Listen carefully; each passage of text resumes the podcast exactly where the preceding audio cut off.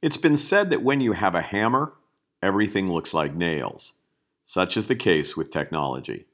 For quite some time now, we've all watched technology revolutionize the way service is delivered across the globe.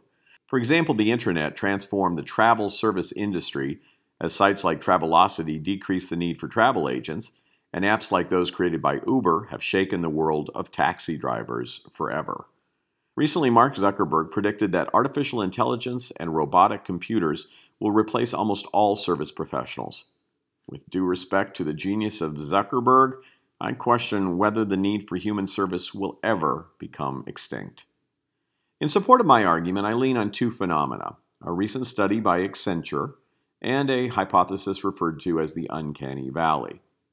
Accenture recently released a study of 24,489 customers in 33 countries and across 11 industries.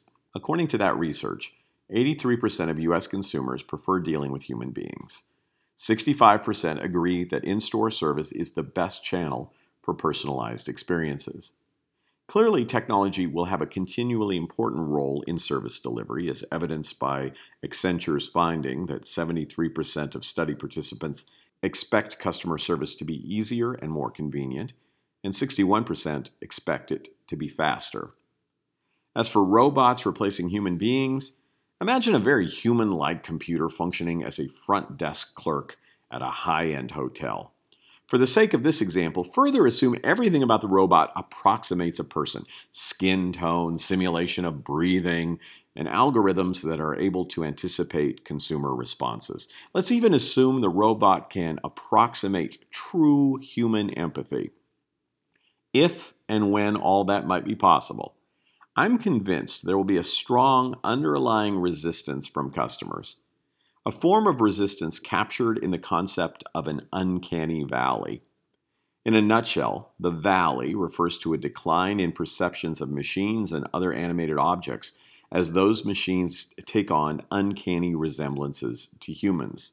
In essence, the more machines resemble humans, the less acceptable those machines become to us.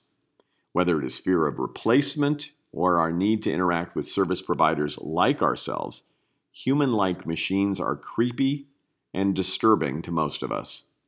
While we wait to see whether Mark Zuckerberg is correct, I recommend we merge the best human and technology solutions together in order to produce easy, seamless, consistent, humane, and emotionally engaging experiences for those we serve. By the way, this podcast was created at least for now, by a real human being.